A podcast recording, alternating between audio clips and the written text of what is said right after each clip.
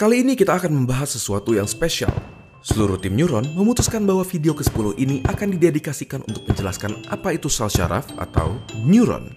Kita semua tahu bahwa sel syaraf merupakan sel yang mengantarkan impuls listrik di tubuh kita.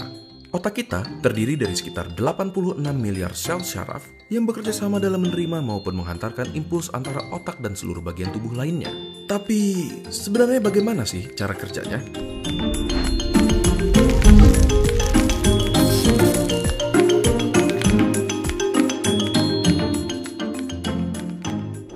Pertama, kita mulai dari strukturnya terlebih dahulu. Salah satunya ada yang namanya akson.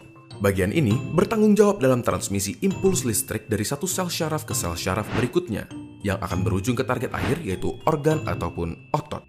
Setelah itu, kita juga punya dendrit. Dendrit adalah struktur yang bertanggung jawab dalam menerima impuls dari sel syaraf lainnya, dari organ maupun otot, ataupun dari otak. Impuls listrik ini akan bergerak dari dendrit melalui badan sel, yaitu struktur lain di sel syaraf yang berisi nukleus, suatu organel yang berisi material genetik yang mengatur pertumbuhan dan perkembangan dari si sel syaraf. Selain itu, ada banyak sel syaraf yang memiliki struktur bernama selubung mielin yang membantu dalam kecepatan konduksi impuls listrik yang melewati sel syaraf.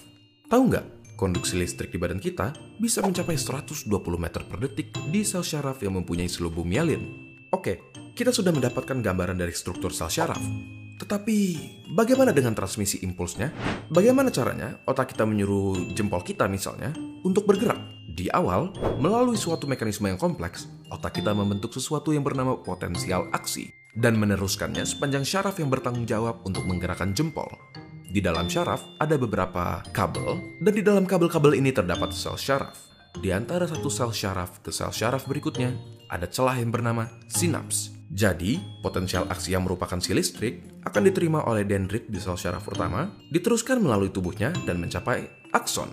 Di beberapa neuron atau sel syaraf pertama, ada sesuatu yang bernama neurotransmitters, suatu zat kimia yang berperan dalam konduksi listrik dari satu sel syaraf ke sel syaraf berikutnya. Neurotransmitter akan dilepaskan ke sinaps dan menghasilkan suatu potensial aksi di sel syaraf kedua, di sini, listrik tersebut akan dioper dari satu sel syaraf ke sel syaraf berikutnya, sampai akhirnya sel syaraf terakhir menyampaikan si listrik ke otot yang bertanggung jawab dalam menggerakkan si jempol. Alhasil, jempol kita pun berhasil digerakkan. Melalui pengertian proses ini, lahirlah nama neuron dengan harapan kami dapat menerima informasi, mengolah informasi, dan menyampaikannya kepada kalian semua dengan tujuan mengedukasi.